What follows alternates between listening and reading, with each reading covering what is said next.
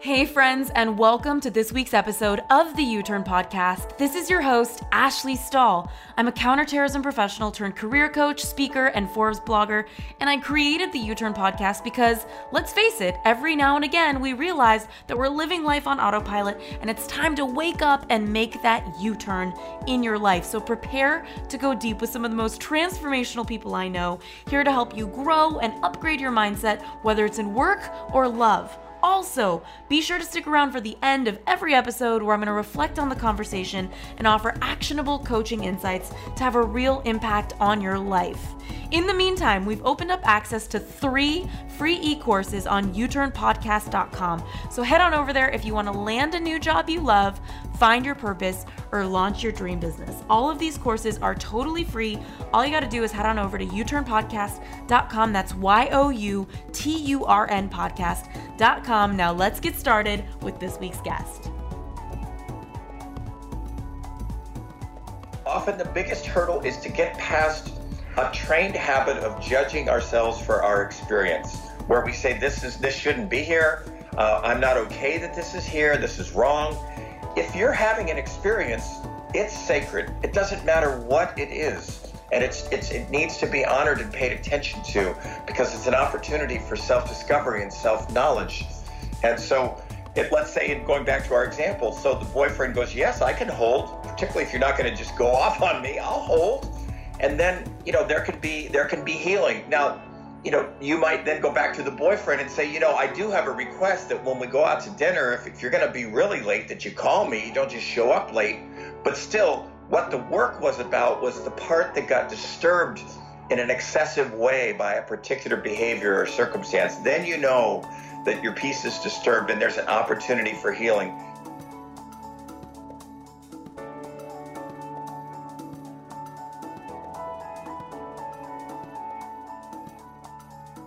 Hi, everybody. It's Ash here, and I have such a treat for you this week. It's Gavin Fry.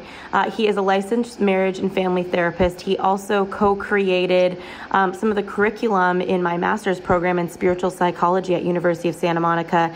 And he is a mentor to so many people who are looking to be fully embodied in their authentic self, to really go deeper into who they are and create a life that reflects that. Uh, Gavin, we are going to be talking about embracing our authentic self and some tools. Thank you so much for being here and for sending such good content my way. Oh, good. My pleasure. And although it sounds really highfalutin, it really is quite an ordinary, natural process. Yeah. Well, I mean, talk to me about just before we get into all of this conversation about how to unlock and embrace who you truly are. What got you to doing this work? What was your personal commitment to it? Yeah, thank you. Well, like most people, I've never met, I haven't met anybody that hasn't gone through their own travails and challenges in life. My particular signature was I grew up in Los Angeles. I was the youngest of three, but in my in my teens, my older brother started a life of crime and became a murderer, became a he was the head in the California prisons of the Aryan Brotherhood, the white supremacist group. And he, he killed a lot of people and my sister, who was older than me as well, she was a heroin addict for 15 years. Wow. So when my teens, it's like all of that happened, which was very traumatic. My parents were decimated. And, you know, they were kind of lost years for me. I knew how to put on a good face. I knew how to pretend I was fine, but I, I wasn't fine. And I'm really glad it ended, but it did catapult me towards psychology initially in college and then in 25 then towards spirituality and starting to go deeper inside myself and connecting more consciously with divine energies which thank god they're there. They're in there. They're uh-huh. inside everybody. Thank god they started to flood into me.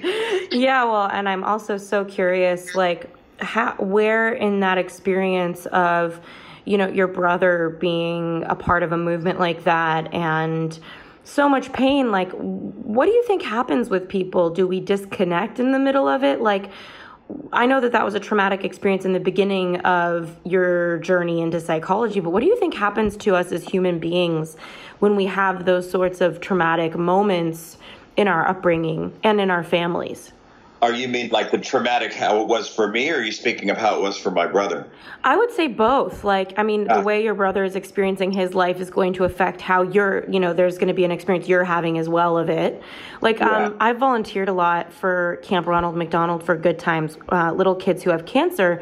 Right. And it's the only camp, summer camp in the world for kids who have cancer, but they also allow the siblings to come because they argue that the siblings pretty much feel like they had cancer by right. the time it rips their families apart. So right. I'm so curious being a part of that kind of vortex. Like how what do you think happens to so many people including yourself that creates that pain, that trauma or psychological blocks in our upbringing because everybody has something, whether it's the drug addict yeah. sibling or um, the kid that didn't want to go to school and dropped out, um, and the parents are just totally ripped apart trying to fix it, or um, the eating disorder, or the, the odd family member who molested them. I mean, everybody has something. And I'm curious, what do you think happens inside of us when we experience these traumas around us and we relate to them? Yes. Well, it's, it seems to me, and you're at the University of Santa Monica, they're the first ones that introduced me to a context or a paradigm that there's purpose to all of this. In other words, we each have a curriculum in life for learning and healing and coming into who we are. And I also love Joseph Campbell, Carl Jung. They talk about the hero's journey. It's like we're born and we have all this innocence, we have all this joy. We can be a little child and we can fall down and cry or get hurt and cry and we go on. We're present in the moment. We have it, but then typically we lose it. And each of us in our own particular way. My brother, in the extremity of what happened for him, I was in the wake of my brother and sister. So my curriculum went towards just shutting down and pretending I was fine. It wasn't any extreme behavior. But I think the nature of finding our way back seems to be fueled in a rich way by a recognition that underneath it all, all along when we were born and even through the difficult times, we've had a an authentic self, you could call it a soul, call it a higher self, that has loving, has wisdom, and has compassion. That is our core. I mean, my brother, 17 years after everything he went through and all the people he murdered, he had a spiritual conversion and he ended up being in his church an elder and working with youth in powerful ways. So, wow, wow what a fierce trajectory of his life. But I've had mine, you've had yours. That seems to be the nature of cultivating a connection with the authentic self is realizing, well, what's my unique constellation of personality, who I am, how I show up, and what's the nature of my journey? But it's purposeful we come on this planet, as difficult as this planet is, to find out who we are and to be ourselves. And it's it's not easy because someone else can't tell us how to do it because it's ours. It's mm. it's ours. It's a discovery process. But there is an orientation that can help, and there are tools that can help us start to get a hold of it where we go, whoa, I'm getting a hold of something. Like I was devastated in my teen years and I found my way to junior college. I didn't know what to do. But there was a man named Michael Gardner, a professor in psychology. And when he was talking the first time, it was as if he, he was, I discovered fire. I went, wow, psychology. And all of a sudden, the path started blazing. And it was psychology. And it wasn't there before he started talking. Of course, it was inside of me, but it wasn't activated. And then it got activated. And then a few years after that, after I graduated, I was still you know, the whole picture hadn't come in.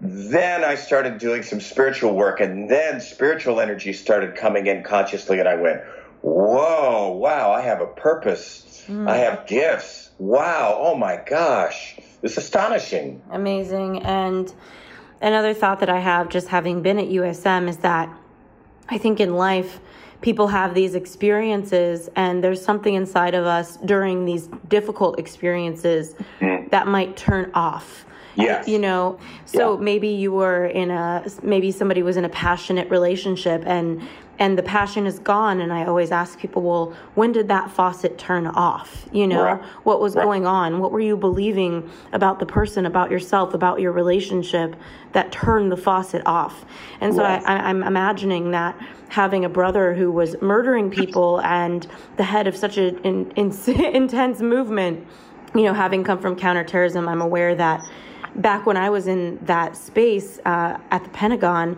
I was told in, I believe, 2012 that the number one security threat in America was neo Nazi supremacists and not Yeah. Islamic extremists. So I'm aware that the movement you're talking about with your brother is very omnipresent, in, especially in middle America. Yes. Um, but it's Yeah. everywhere. And so I'm so curious, you know, for him, where did the faucet turn off that inspired him to take some, you know, take people's lives and go through that? And for you, watching that and being in a family unit, where did your faucet turn off? Where did you close? And and I, I'm, I'm sure that these are all questions we can ask everybody, but you have some amazing points that you sent me that we could kind of talk about about how to really embrace and unlock your authentic self. And so, and I'm going through this too because I think all of us grow and we shift. Yeah. And it's like what's authentic in 2018 might not be authentic in 2020. That's So. I'm right. curious, how do we cultivate this alive relationship with our authentic self? Because so many of us are disconnected in today's world. Yes. Well, you asked two questions here, and the first, let me address. I tend said, to do well, that. Okay. No, it's all right. So how do we where do we turn off? And you're right. There are junctures. Like for my brother, I don't know for sure, Ashley, but my my, my guess is he had a different father than I did, who was very violent, and he beat my brother and my sister. Hmm. So if you do any research on people who are on who are on death row or who do violent crimes, there's often crime in the past that has occurred that has turned turned their heart off, where they're bitter and they're hurt and they get lost in all of that. For me, what happened is everything started happening with my brother and sister because I was really good until then, and uh, and but my parents were so devastated. But interestingly, what it was for me was no one ever really gave a lot of thought to what I might be experiencing in that situation. It was like, and I've read some articles in the last few years about unacknowledged grief. That Wow. that's grief taking place, but you didn't, you wouldn't typically think of to address it because their situation was so extreme. But for me, I felt abandoned. I felt like I didn't matter. I didn't know what I didn't know what my experience was because it was so powerful what I was going through, but I had no context and no support to work with it, so I just shut down. So opening back up when you talk about well, how do I cultivate it? For me, and I think it's pretty common what I try to create for people, is people need a safe space to explore where they know someone's not going to be judging them, someone doesn't have an opinion, and also someone who has an imminent faith and trust that who they are is looking for them and has a request to be found. And so for me, and you you may relate to this, but a sister organization to the University of Santa Monica was Insight Seminars. Mm-hmm. And so that's how my path started spiritually. Is I took a program. It was a five day transformational experiential program called the Awakening Heart. And for some reason, Ashley, when I went in that room, I knew I was safe, and whatever I had pushed down started coming up. And there was a lot of pain. And on the second day, I stood up in front of the group and I, I just, I just, I just cried and I oh, cried and I cried. I didn't plan on that. I didn't know it would happen, but I was coming awake. I was reconnecting. Mm. And I was also astonished because I was embarrassed. I figured people wouldn't surely want to be close to me, but I was blown away. People wanted to be close to me. They felt close to me because I was so transparent. Mm. Um, I- now, again, I didn't strategize that. I was just trying to get through, but I was very thankful to have a safe space, and I was very thankful to be seen. People could see my beauty and my strength and my love underneath the pain that was coming up and out. Oh my gosh. And, you know, I, this makes me think about so many different things. Um, just conversationally, the first thing is validation because you were saying that, you know, your grief wasn't necessarily noticed because everybody Right. else was so grief stricken. And I think one of the most loving things people can do in relationships, in family, is to validate somebody else's feelings. And it's just so painful when somebody can't do that. I was in a relationship, I would say a year ago, um, with a guy where if I came to him and said, Hey, I, I'm feeling sad that this happened and I don't know if you meant to do this, he would tend to deny it and say, "What you know? What are you talking about? This didn't happen." Or make me wrong when I felt right. that way, and uh, obviously I left the relationship. But um, that that was one of the most painful experiences I ever had because it was a pattern that every time I would come to him, he would deny my pain. Wow. And but I I realized when I'm listening to you that the first step is that we have to stop denying our own pain. That's right. In order to hold space for somebody else's, because yeah. why would we make spaciousness for somebody to come up to us in grief, in pain, if we are just totally um, working so hard to push down our own? So I'm curious, I mean, what does somebody do right now when they're listening? And maybe they're curious because maybe they're thinking, well, I probably do have you know, that painful experience with my sister who was homeless or my that boyfriend who was abusive like you know, what is the first step of even getting into an I mean, for you it sounds like you got into an environment that felt safe. You right. want but you wanted to start to feel um, what about so many other people that they're open to feeling their pain, they just don't really know where to go with it? Yeah. Well, and I and I really hear you and it's there's something about the process of considering and realizing you have the choice, everyone has the choice to turn toward themselves, just turn in a compassionate way with a curiosity and say, How are you doing? I want to hear. I'm curious. I'd like to know. And I can't tell you, so many people that I know that are locked away in pain or they don't know themselves they're embarrassed to be able to share something vulnerable, thinking that they'll be judged because, of course, they have been judged. Yeah. But when I ask them and I tell, I say, well, when one of your friends comes to you and they're vulnerable and they, they just they spill it out, do you feel do you feel closer to them or do you feel farther away? They go, oh, I feel much closer. I feel they've given me a privilege to be with them while they're on that edge. And I said, well, that's what you need to understand is you're the one that needs to give yourself that gift of an unconditioned, um, like an invitation to explore and the and some of the tools to use. It's very important to use valuable tools, but a very simple one is journaling, where you sit down and you really say, I'm not going to try to be something. I'm just going to acknowledge what's present in my awareness now. And it might be 15 minutes a day. And so you write. And, and, and if you don't know what you're going to write, you really allow yourself to write whatever's present at that time. Because who we are authentically is in the present. That's the only way we can be authentic. So whatever it is, even if it happens to be judging somebody else, wow, I'm judging Sarah and I can't believe she did that but you're you're saying I'm honoring whatever it is that I find and I'm writing it because I want to learn and I want to bring compassion to my journey. So curiosity, compassion, and actually giving yourself permission to be wherever you are. It doesn't matter if it's been pain, doesn't matter if it's evolved, because you have to start where you are. Gosh, you give me all the feelings I'm thinking about. I went to a, a breakfast this well actually i went to two breakfasts and they were very different this past weekend and so i'm, I'm curious to talk about both. The first one was a girl that i've never really met and um, she well we we met at a, at a business networking thing and she'd asked to have coffee so i had no context on her.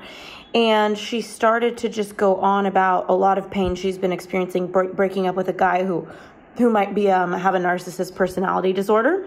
Mm-hmm. uh, and so I was listening to her, but by the end of the coffee, I felt really depleted because I didn't know her. We didn't have any foundation. Mm. And so I want to ask you, for everybody listening, about vulnerability because there's a fine line, right, between giving yourself permission to feel an opening and what my, I hate to use this reference, but I yeah. it kind of felt for me as the recipient like a drive-by shooting. Like yeah. I didn't know I didn't know her. And we sat down and on first pass it was like she wanted to drop in and I love to drop in and I love to hold space and I and I'm I'm not afraid of my pain most of the time so I yeah. feel my own pain and I can hold a lot for other people but what what do you have to say I think for people who uh, you know, they want to start to feel their pain. They want to start to be open, soft, vulnerable, and real with people so that they can do that for themselves, do it for others, uh, and start to really feel life and be connected to themselves. But how do they also make a decision on who to share with? Because if I'm being as real as possible right now, it felt like. too soon for her to open her life to that extent without me knowing anything about her, without us having any sort of exchange or rapport or understanding. I didn't even know what she did for work because we met at a work event. Wow. Um, so I, I, don't know. What What are your thoughts on like opening and context of when you open? Because I gave her my love and I held space, but I left feeling like, wow, I'm really tired and I didn't know her, and that was really overwhelming for me. Yeah. And. Yeah. And I don't know if I want to make time to see this person again, even though she was really lovely, because the whole two hours was about her pain, and I didn't know I was getting into that. I can appreciate that, and I can appreciate the predicament that you were in because you really cared. But there's something about the nature of the exchange that didn't work for you, and it also may not have helped her completely. And I, I think being discerning about who you approach when you realize that you have some healing and you have some connecting with yourself to do, it's important to be discerning. So, for example, some options I, I mentioned that I went to the Insight training seminar. So I was fortunate in that I opened up at a place where that's what the whole purpose of the process was, right. was being real. And they were skillful, and that's why they were there. They knew how to respond to me. So another option is journaling where you're turning towards yourself, where you're practicing creating a safe space. Now, I'll also say, because I've been a a therapist and a mentor for 35 years, that's the advantage of going to a place with someone who you're paying them, they're trained, they carry love, they carry experience, they know how to hold space, and they know how to help you unpack it or process it um, in a skillful way. Because unfortunately, what happens if we are not discerning, and usually we're not, she might have shared with a lot of people who might have pulled away from her, and then her patterning will only just like it'll be another instance where somebody didn't receive her. Right. So right. that it, it does it does take a recognition of wow, I'm I'm a human being. I'm deeply sensitive. Yes, I'm divine, but I'm also very human, and I'm on a healing journey, and I'm on a learning journey.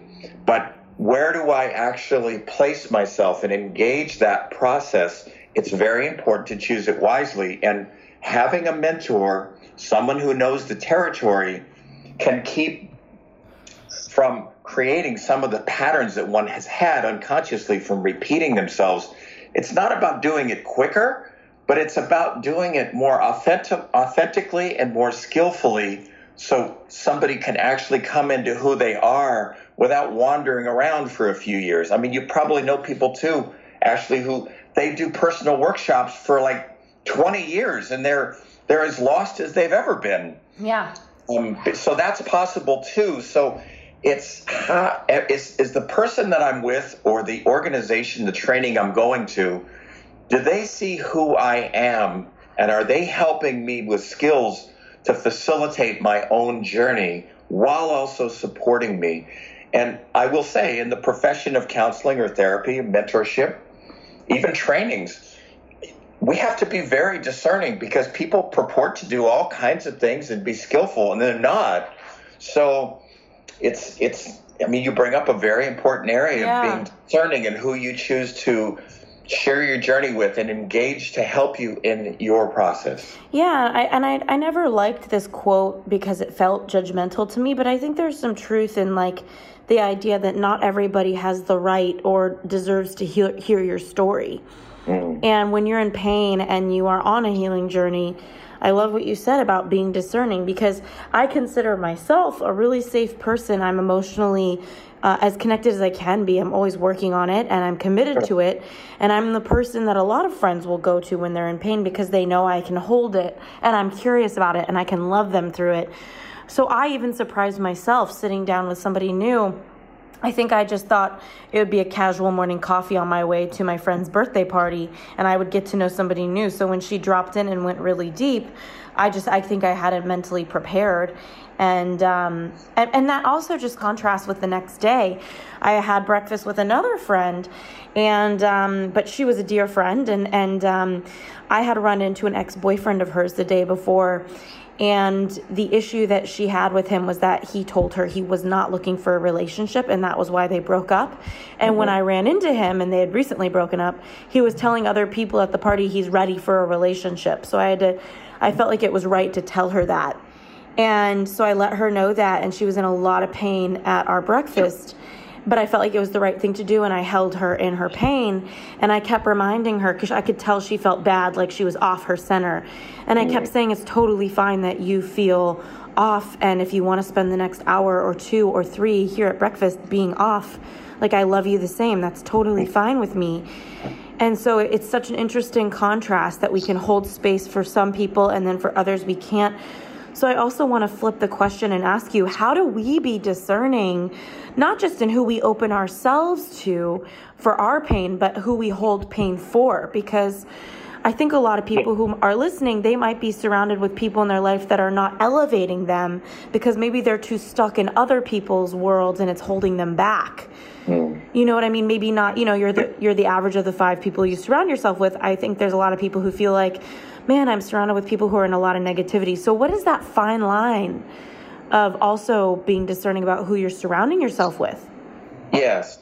Well, what's present for me is to share something, if I may, if yes. I may be honest with you. I'm not meaning to process you, but I'm I'm meaning to for the purposes of our discussion. Please process I, away. Yeah. No, no, but you found yourself in this situation and you were very uncomfortable and it was a two hour conversation. And so it seems to me that that's sometimes that happens. We find ourselves all of a sudden, we've opened a door and we feel caught. Yes. But there is an art form and a skill to being able to address that in a way that's loving, that's respectful, but also honest. Like, you know, like a half an hour in, I'm not saying what you should have done. I'm just saying. No, I, I would that, love feedback. That's amazing. Yeah, there's learning called you know, I'm aware we've been talking for about a half an hour and I, I care for you and I appreciate you being transparent, but you're sharing a lot about yourself. I'm not really talking about myself. It feels a bit much for me. And I, I'm not meaning to say that you're doing anything wrong, but if we could just maybe spend a little less time together, because I don't know if I'm really up for this right now. And I want you to be able to be heard by someone who could receive you.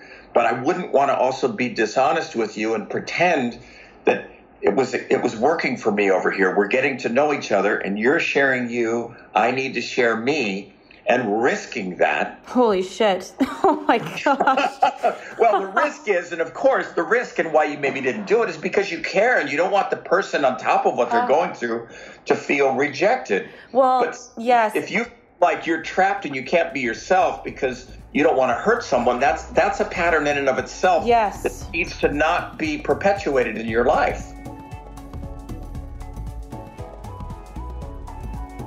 U-Turners, so sorry for the quick interruption, but I want to make sure you know that this episode has been brought to you by the Career Clarity Lab, the online course to help you find your career purpose in the workforce and upgrade your confidence. So if you're ready to unlock the best career path for you and you'd like to try a free version of our clarity course, just head on over to youturnpodcast.com slash clarity. That's Y-O-U-T-U-R-N podcast.com slash clarity. Now let's get back to this week's episode. I honestly am the most open book, especially on this podcast, because this this these conversations are my biggest passion project I've ever had in my career. So for me, I'm just as open as it can get, and so I love that you're pointing it out. Yeah, I I the fun. Here's what I've been um, struggling with that I think a lot of people listening. So I am, I own a PR firm called Cake Publishing. It's a ghostwriting house. I'm good at words and I manage Yeah. writers, copywriters, and publicists all day.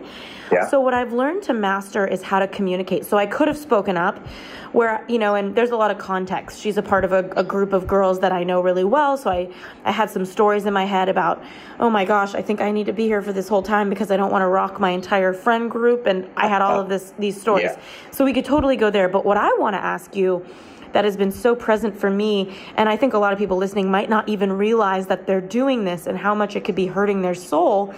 Is I've become masterful at communication. And I know a lot of people, if you're listening now, maybe you struggle with setting boundaries. And, and it's ironic that I'm telling you that right after I'm saying I couldn't set a boundary with this woman. Typically, I'm pretty good at being like, hey, this isn't for me, or, you know, however I can gracefully speak up. If I have a demanding client that is asking for things outside of the scope of a PR contract, stuff like that, I know how to speak up. Um, but what I'm not able to do yet is Yes. I am able to write the perfect boundary setting, beautiful email, but energetically, I feel like rage, you know, like get off of me. Um, like this, like my inner child, like this little girl inside of me is like throwing a tantrum and she wants to be left alone. Yes. And so I'm, and I think that it's so hurtful for my soul because I'm able to communicate beautifully. So if people just read the words or I he- they hear my words, I'm going to sound really professional and calm and centered and insightful and boundaried and powerful. But when I walk away, I feel like I want to go ape shit, you know, like I'm like, ah, get off of me. And so I'm so curious um, for so many people. You know, it's an art in and of itself, and I'll acknowledge myself for being a good communicator on a verbal Yeah. level. But I know that the, the real art is in full embodiment, being able to communicate it and energetically do the work where my communication is coming from that grounded, centered energy so that there's no disconnect from the words and the energy they're riding on.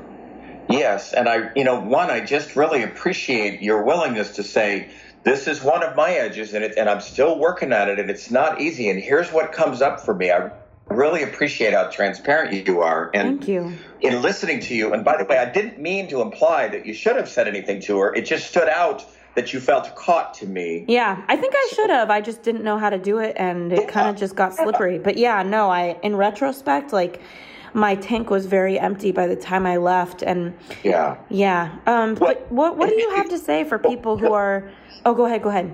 Yeah, let me say because what I would say relative to you that I think is is relative to because we're using your example, but the listeners have their own example. Right. In your example, what, what you're telling me additional information like, well, I got somebody in here who gets absolutely bloody irritated and angry and overwhelmed with an intense feeling. And so what I would say is it sounds like that woman, despite whatever she did and how it came down, that encounter triggered something inside of you of a younger place that's upset and to the degree that you can go, wow, I have something that is out of balance inside. And I would say it was out of balance before you had the conversation with her. Oh, it but- didn't really come up with her. With her, I was just tired and like neutral, Ah, neutrally. I left and was like, "Oh, I, I don't, I don't know if I can see her again. I feel really tired." Yeah. And then I thought, oh my God, maybe I just I had a glass of wine last night. Maybe it's making me tired. But then I saw Libby, who who introduced us, and uh, Yeah. some other girlfriends, and I got a ton of energy, and Right. was like, oh, it wasn't it wasn't the glass of wine last night. It was just that conversation with that per- that new person that I Yeah. got really tired. But no, I would say it's more um, like anybody listening. Maybe they have a boss who they have to be professional with. And Yeah. so on the outside, they're like, no problem, I'm happy to do that. Or maybe they're bold and they're setting a boundary and telling their boss, no problem, I'm happy to do that. However, you know, da da da, whatever boundary they want to set with their boss. But on the inside, they're like, Right. you know, Right. fuck you, like Yeah. whatever it is. And I feel that often, I think both in business and in romantic relationships with dating right. where men will do something and I'll be like no problem and I'm smiling and I'm so you know wonderful but on the inside I'll talk to my friends and they're like how's it going with him and I'm like oh you know, can't believe this guy. Or, well, and, you know, yeah. and they're like, did you tell him? And I'm like, no, I was really fucking lovely, if I'm being honest. Yeah. And I, I want to be fully embodied, and I want everybody listening to have a bridge between the words they say and the energy they're saying it from versus that being two separate universes. So, Yes. You know, when it comes to authenticity for anybody listening, whether they have that romantic partner that's really pissing them off, but they're being really easygoing verbally and on the outside with them, even though on the inside they're feeling crushed, or that boss, or in my case, that client who pushes the boundaries, and I have to remind them of our contract, and I'm very professional in how I remind them of it, but on the inside, I'm like, how can you keep asking me this? Right. So, right. how do we get more embodied and feel more centered because I don't I don't want to feel that in my in my body. I want to feel yeah. loving all the time. Well, I hear you, and and I'm and I, I think you're you're acknowledging that you we all have different aspects inside and sometimes we've got some aspect that's 180 degrees from another aspect and so when the intensity of emotion comes up let me tell you a recent experience from my own healing journey where i worked with this in a particular way and it has a tool that your listeners can use so I was traveling with a friend up to Big Sur, and we were, we're at Nepenthe Inn, which is a beautiful inn on the Big Sur coastline. It's just, it's heaven whenever I'm able to go there. I love it. And we're in a restaurant, Nepenthe Inn, and the, the waitress happened to be really into suggestive selling where she says, Well, do you want this? And do you want to get a drink? And do you want to get mushroom? Do you want to get this? Because you know, it, it's it builds the bill, and she gets a bigger tip. And so I recognized it, but some part of me was really irritated by it. I felt like it was ruining the time that I had up there. Yeah. And I really, I, I was plugged in. So when I, but but I was I was nice to the waitress, but I could tell I was plugged in. It was like, God damn it, what the hell? Are you kidding me? Stop and, telling me to have the truffle fries. yeah, but as I drove away, because it's easy to make it about her. I went, man, my curriculum is right now, my school is in session, and somebody inside of me is very upset. So my friend and I, she's also a USM graduate, we've known each other for a long time. And I said, can you just hold with me while I give this place a voice that's upset? And it needs to, I need to honor this voice. I wish it wasn't here, but it is here, and it's it's a part of my process. And so I started really uh, speaking from that voice. And that voice, while it was talking about how upset I was, it flashed back into a memory where my brother was abusing me. It was mm. a memory I had never even remembered before. And it was mm. very disturbing because he was violating my space. Mm. And I just cried and I cried. And then that night, when we got to a hotel, there was, I had a dream and I was disturbed. So there was more material coming up inside that had been provoked by this encounter with the waitress. Mm-hmm. So I, that morning I said, Can I talk again? Yes. I start talking, and all of a sudden, as I got my eyes closed and I'm upset and I'm talking about this dream, I have this image that I'm in a dungeon. Now, I don't know if this happened or not, Ashley. And in a way, it doesn't matter. I needed to follow and honor my process. So I was in a dungeon, and in, in that experience that I was tuning into, I was I was tortured from time to time, and I was the harrowing part wasn't when I was physically tortured. It was not knowing when they would come.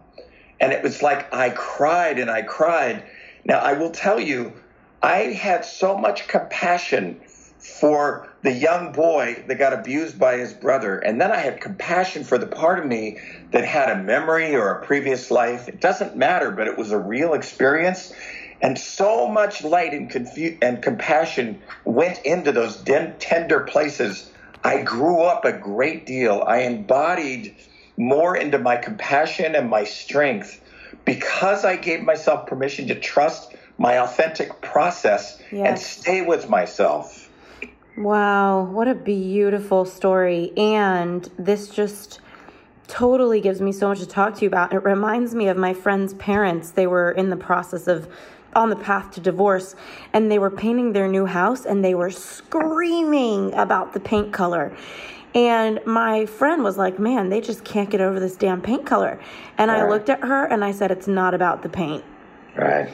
And with you and with me and with everybody listening, because I know this is really deep work what you're sharing, and some of um, some of everyone who's listening, I'm sure not everyone has gone through like this level of self inquiry in doing the work, but for those of you listening, what he's really saying is that if something disturbs your peace, so in his case, it was the waitress that was trying to upsell all the time. And so what started with some, you know, truffle french fries or guacamole ended with bad dreams and a crying trauma about your brother abusing you. But this is really real. This is really what's closer to truth and reality. Freedom. This was my healing journey. This was groundbreaking. Totally. Was, I mean, I, I, I, I came into my body with a level of of strength and compassion such that I and I realized wow, I'm a really sensitive person. Yes. And that's to be honored and to be paid attention to. And that's just the truth of the matter. Yeah, and this reminds me of David Hawkins' book, Talk Letting Go, for those of you listening, what a beautiful book about like he argues that we are walking around the planet suppressing our pain and that we're shopping for opportunities to air some of it out. Yeah. So in your case, um, we'll call it a shopportunity you found with this waitress to air out some of this pain. And because you're conscious, you were willing to look at it and grow and use it for your own ascension. And I think it's the case with. Um, you know, my recent experiences with clients that I've had over at Cake Publishing. And we have a lot of really awesome clients, but every now and again, there's somebody who wants a lot more out of the contract than the paperwork stipulates. Wow. They want a ton of my time. And my little girl inside is screaming because she feels ah. spread thin. She feels tired. She doesn't, you know, she feels like it's never enough. Like she's fulfilling on the job, but the person wants even more. And um, that is the opportunity, I think, Gavin, like what you're sharing, is when I feel this rage inside of me mm-hmm. in my in my own human experience. It's so human. You called it curriculum, which I don't know if everybody listening has heard that, but um, one of the concepts that I learned at University of Santa Monica in my spiritual psychology degree is that everybody is on their own soul curriculum, meaning that there are lessons that we're here to learn. And so part of your curriculum, Gavin, sounds like it is to release and heal from the trauma and pain that you experienced with your brother. And thank God for this waitress who um, gave you some sort of yeah, pain to help you look at it. And in my case, thank right. God for these clients who over ask in my experience and trigger this part of me that feels like nothing's ever enough. And, and if I'm willing to do the work and pull out a journal and give this part of me a voice that says, I'm never enough, nothing's ever enough. And if I follow that and I, I go into memories of right. when have I felt this before? What does this have to do with? And I get out of my mind and into my heart and into my pain, usually a memory will come up. And I already am thinking about some, um, you know, where I just felt like I was never enough as a kid and it's just coming out with clients who are asking me and the more compassionate we can be the more loving we could be with ourselves the more we can really use all of these tiny moments like the waitress who's upselling or the client who over asks or the boss who wants more of you or the boyfriend who um, not paying attention to you and bringing up something for you we can use these moments as opportunities for our own growth and ascension so yeah. wow yeah. thank you so much for that and and I want to say, if I can, yeah. the arena of intimate relationship is by far one of the most powerful arenas where these unconscious energies and patterns get triggered because we care so much and we're open hearted. The relationship, yes, it's for joy and for companionship, but an intimate relationship by its nature and design will trigger each partner's unresolved unconscious issues. Now, if they both understand that and they know that's the nature of the game, instead of like, wow, I'm upset with my boyfriend, something's wrong. No, you're upset with your boyfriend. But if the boyfriend can realize my my partner's going to get upset from time to time, but if the partner uh, let's say let's say if you're upset with your boyfriend about something he did, you're triggered by something. So you go, "You know what? My school is in session. I don't like this. I'm out of balance. Can you hold while I just, like I did with that woman that was I was traveling with, can you just hold while I just give this a voice and let it come out and I discover things because it's it's here right now. It's raw. Well, and I want to get you here because this is important for people to realize and I think you're offering a tool that might not be clear and it's that you can give whatever um, darkness, anger, trigger, irritability, pain a voice. That's right. So that's definitely a tool that I can hear you offering. So anybody listening, this is a great first step is when you're freaking out inside um, to, to figure out what is the emotion that's present. Is it pain, anger, rage, fear? And give it a voice. And I love, Gavin, how you're verbally giving it a voice. And maybe somebody who's listening, if they feel private, they can give it a voice on journal. And right. what it really looks like is just figuring out what aspect is present anger, pain, sadness, sorrow, and writing from that voice. Or if you have somebody you feel safe with, speaking from that voice to figure out what is subconsciously here. What, what information or what beliefs am I holding that I'm not even seeing. And usually, when you go directly into that voice, you can see them. Sorry for right. the interruption, but yes, go ahead. No, that's okay. And to and to do the giving it a voice, often the biggest hurdle is to get past a trained habit of judging ourselves for our experience, where we say this is this shouldn't be here. Uh, I'm not okay that this is here. This is wrong. If you're having an experience, it's sacred. It doesn't matter what it is, and it's it's it needs to be honored and paid attention to because it's an opportunity for self-discovery and self-knowledge. And so, it, let's say, in going back to our example, so the boyfriend goes, "Yes, I can hold," particularly if you're not going to just go off on me. I'll hold, and uh, and then you know there can be there can be healing. Now, you know, you might then go back to the boyfriend and say, you know, I do have a request that when we go out to dinner, if, if you're going to be really late, that you call me. You don't just show up late. But still, what the work was about was the part that got disturbed in an excessive way by a particular behavior or circumstance. Then you know that your peace is disturbed and there's an opportunity for healing. And if both partners are, are in that game, I have to tell you, it's of the most intimate, vulnerable, rich territory and it leads to the most wonderful sexual expression and making love that I can imagine. Yeah, just connection, pure connection yeah. and understanding. Yeah, it's wonderful. real. It's real. And yeah. and so what other tools can you suggest? I mean, giving something a voice, journaling it out, just speaking from it to somebody you feel safe with. Um, realizing that moments that trigger you are just opportunities to go deeper with yourself and not blame you know, that contract or that client or that boss or that waitress. But what other tools can you suggest that bring people more back into who they are and into a healing opportunity? Let me bring up a tool that's present for me now that, pe- that, that people can use when they're in an intimate relationship. Yes. If they're, if they're courageous and they love each other a lot, the most healthy thing, and this is a, a similar, it builds on what I just spoke about, but it would be where you sit across from each other and you look at each other in the eyes. And you just stay with looking in each other's eyes because you love each other. This is sacred. And so, Uh, one person at a time, one partner at a time, takes five minutes. And here's what they do. And there's a sentence that I'm going to say that the partner A would use I am the one who. And so let's say it's partner A is me. I, I would go, I am the one who, and this is while I'm looking at, at my wife Johanna, Johanna's eyes. I am the one who is a little nervous, not quite sure what's present for me. And then you let that go and you start the sentence again. You don't take a story and build it. You go, I am the one who, I am the one who feels anxious in my body. I am the one that remembers that I was harsh with you this morning when we got out of bed and I, I forgot to apologize and I'm sorry. You let that go, you go to the next. So you keep staying with your present awareness that's helped you can stay connected with it because you're using a sentence that leads you right to what the present awareness is. But you're not going to get invested in the story. You let it go and go to the next. So you keep dropping down into discovering what it is you're experiencing. Mm-hmm. And you take five minutes, then your partner does the same.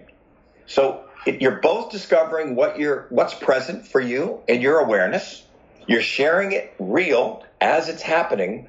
And when it really works is you're really willing to risk saying things that you don't know how your partner is going to respond.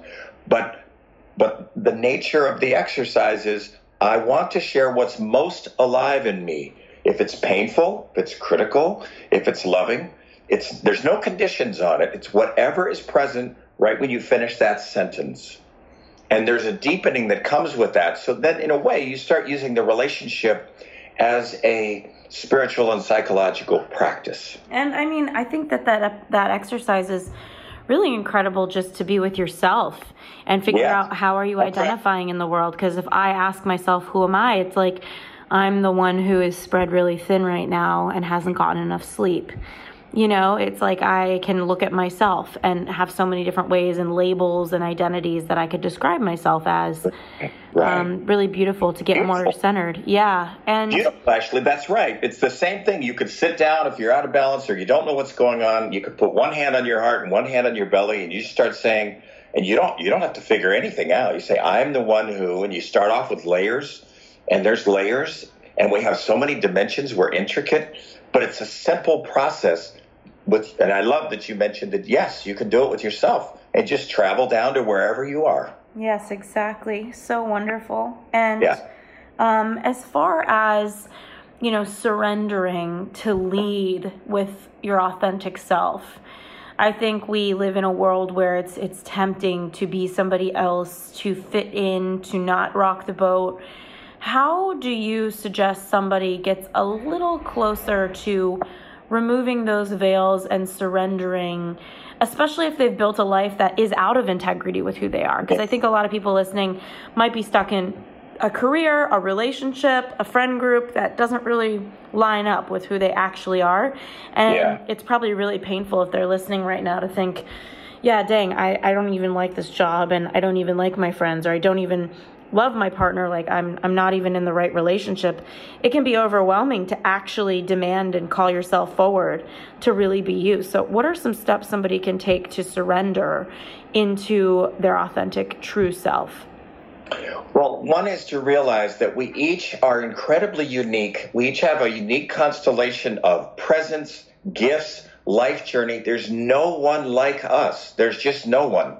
And really most people are involved in comparison and then judging themselves. But there's no one like us. There's comparison is a completely invalidating false way of proceeding in life. So one is that we're unique. Two we each have gifts that we've been given or a constellation of gifts. That's just how it is. It's it's like the design. So what i would say is that pay attention to one, pay attention to your prayers, pay attention to what is delicious, what delights you, what stirs you. And it may be you happen to like to go see Star Wars movies and there's something about Princess Leia.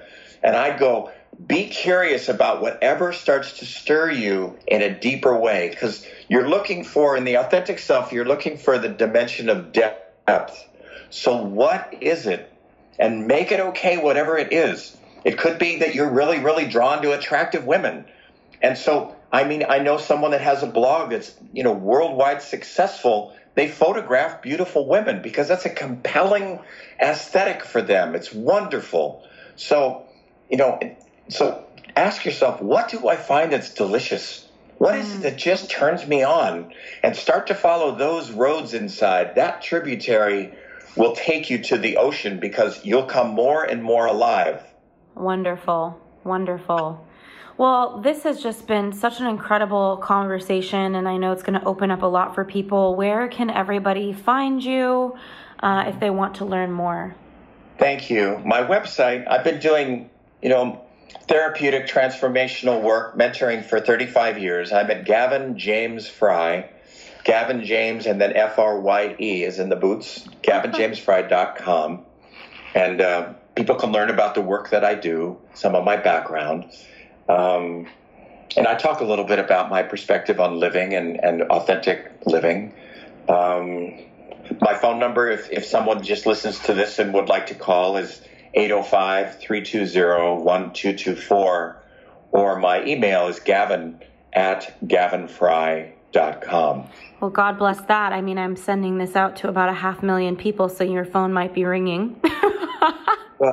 I, I'm just grateful. You know, I must say, and I say this to my clients all the time because, you know, I don't. I I I'm embarrassed by how people describe me at times and what their experience is of me. I'm just being me, and I really am astonished at what I'm able to contribute to people's lives. But it's so clear to me, Ashley, that anybody I work with, nothing would be happening if I were there by myself. it's a collaborative affair and it's us it's us work and it's a privilege to engage with someone when they're sincere the key is being sincere in your intent to know yourself in a deeper way and bring that forward yes it's so beautiful and thank you and uh, one final question is what is your favorite book um, that you could recommend to everybody listening? Because I know some people might have listened and want to just take it deeper to start on their own healing journey into their authentic selves.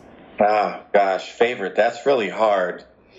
Um, Thomas Moore writes a book called Care of the Soul, in which he really creates a permission and a context that we are the most spectacular inside. Whether we know it or not is, is not the issue. We are. And if we start to take an orientation, I heard a phrase once that you are the spiritual being you've been looking for. Mm-hmm. Um, I think that's just true. So the key is to turn around and go, okay, if that's true for me, I'm really open to discover that. Mm-hmm. And that book is a really, it's a very healing, invitational con- uh, context. Oh, thank you so much, Gavin. Thanks again for yeah. a good conversation, and thanks again for yeah. coming on the show.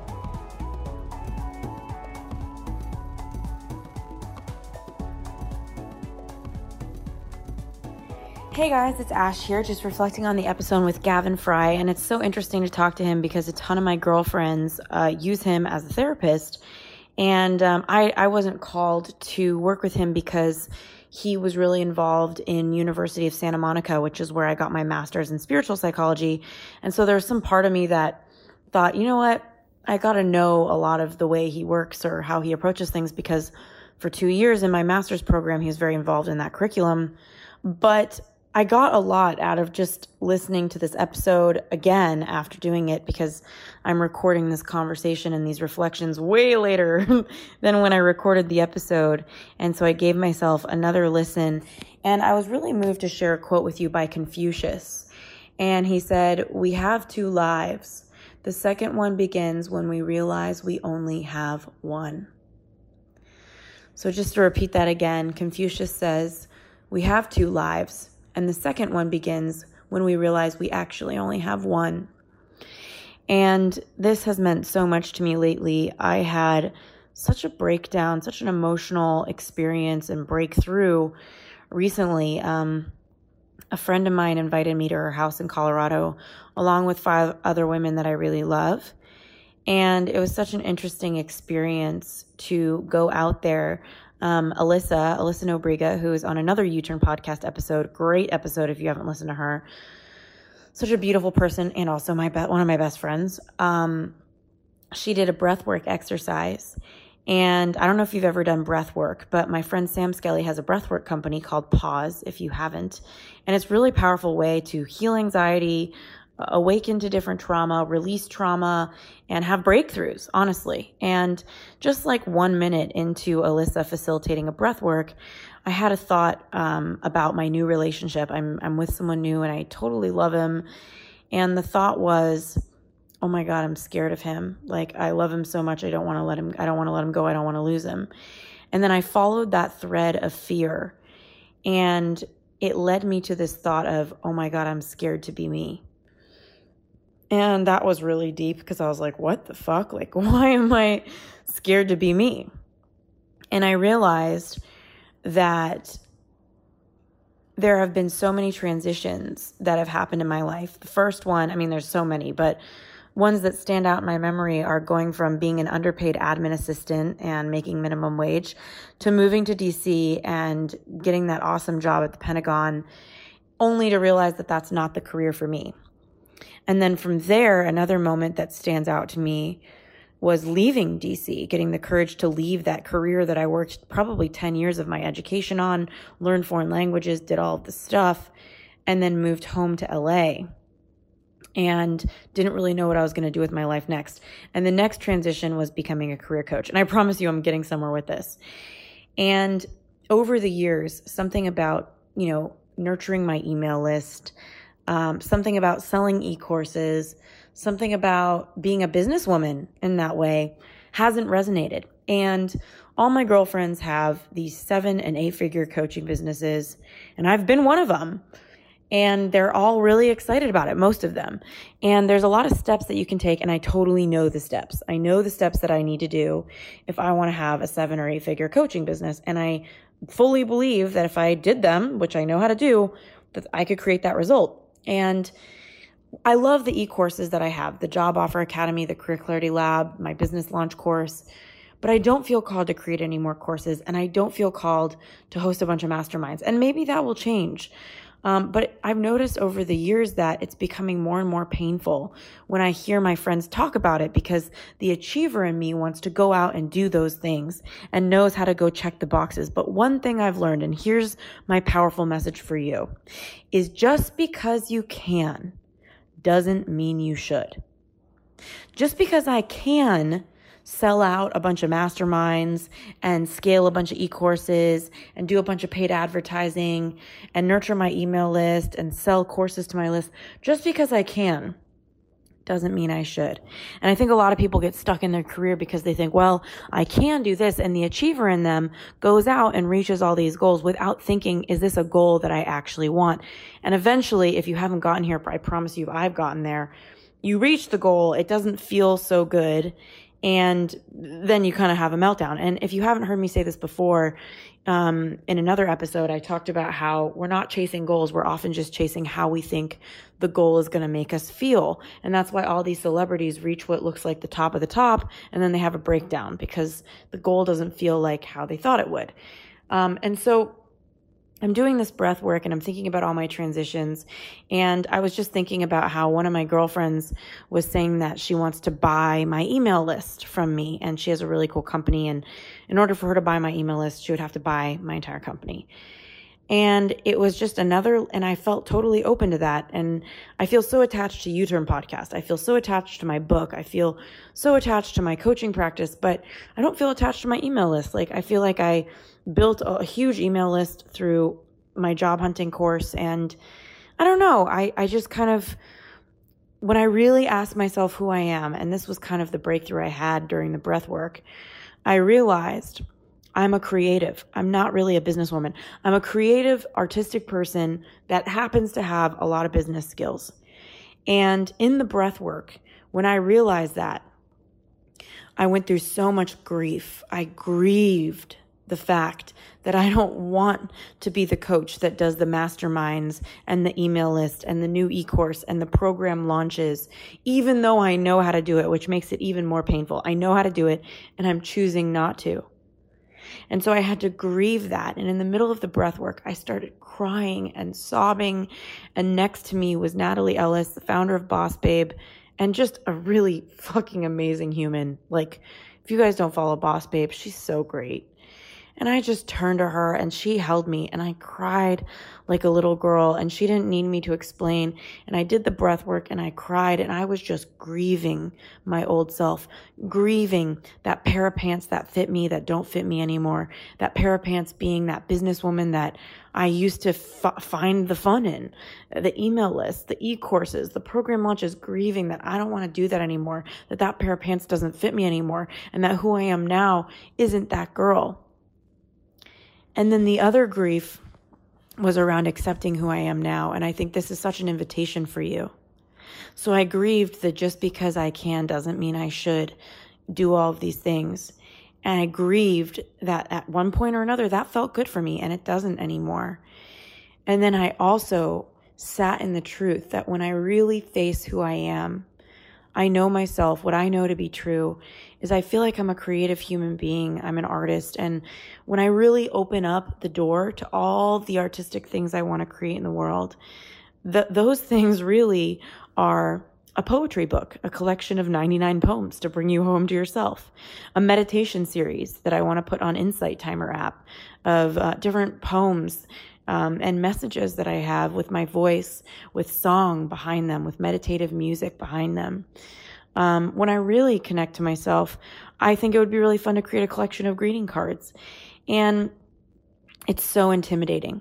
You know, it's so intimidating to really be who I am in a world where I know how to do the steps and achieve the things. And I'm scared to just go be me really. Because me really might not be that seven figure entrepreneur. but I also believe that I'm that artist that happens to have business skills and that I can get whatever I want to get out there. And so after that breath work, it was so interesting. I noticed that I almost felt like my friend. I had a friend in high school who came out of the closet. She was gay for years and she was scared to admit it. I almost felt like I related to her um, with saying to you right now, like, I'm an artist. I don't even know. You know, I know how to do business, but I don't know if I identify as a businesswoman. And when I really connect to that, it almost felt like I feel like that person coming out of the closet to homophobic parents. Like, that's how I feel with the world. And I have all these editors emailing me at Hay House and all of the other editors that I almost had buy my book and give me my book deal saying, Hey, what's your next book? And after these tears, and I feel them now, after these tears, I just got the courage to email them back and say, Hey, I don't know if I'm going to do another career book or self help book. I actually think I'm going to do a collection of 99 poems. Let me know if you're interested. And that email was one of the most vulnerable emails I've ever sent before because it was really me saying, This is me. Are you interested? Is this something you'd be interested in investing in? And being able to send that email after I cried, after I accepted myself in that breathwork ceremony with Alyssa and Natalie, being able to say, and if they don't want this, I'm going to self publish it. I'm going to get it out there. And I'm going to keep doing me until something hits because the only alternative is not being me. And whether that means making a ton of money, whether that means, and I do believe fully that I can make a lot of money and be myself, but it feels scarier when you're accepting a creative path and you're kind of divorcing yourself from the steps and the tactics that you know you can use for something else. You know, in my case, e courses and coaching, I totally get that world. And it really is a bunch of steps. And those of you coaches who are listening, I am telling you right now, coaching is a step by step formula and courses are. And once you learn it, business becomes super easy. Um, but I don't want to give my life and time to that.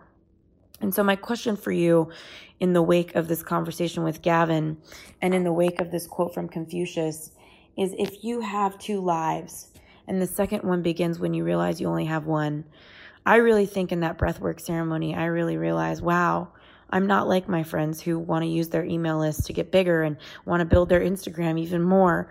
I'm a creative and I just want to make art in the world. And if that's true, then kind of like Confucius says, I realize now that my life, I only have one. So my second life has just begun now where I realize this. And I want to invite you now, where if you have two lives and your second one begins when you realize you only have one, then what do you want to use with the, your time to do? How do you want to use this precious life of yours? Who are you really? Who are you hiding in the closet? Just like my artist has been hiding in the closet. And I've been serenading everybody as a businesswoman when really I'm an artist. I'm more of a Shel Silverstein than I am a Sheryl Sandberg. And I'm totally excited about that. So, who's hiding inside of you? And where can you pull down your armor and be yourself? All right. I know I was all over the place with this.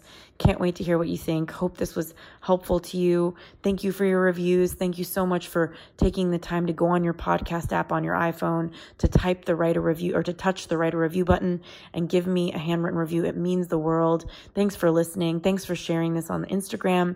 You mean so much to me and I love hearing from you. So DM me. Is there a guest you want me to bring on? Um, we have a few guests coming up because some of you had recommended them. Um, I hear you. I, I consider everything you say. If you have a guest on your heart that you really think would serve you, um, let me know because the podcast has been getting enough momentum, getting enough downloads where uh, a lot of incredible authors and researchers and leaders are responding to me and willing to come on the show. So you let me know. I'm just a vessel for you. Thank you so much for listening.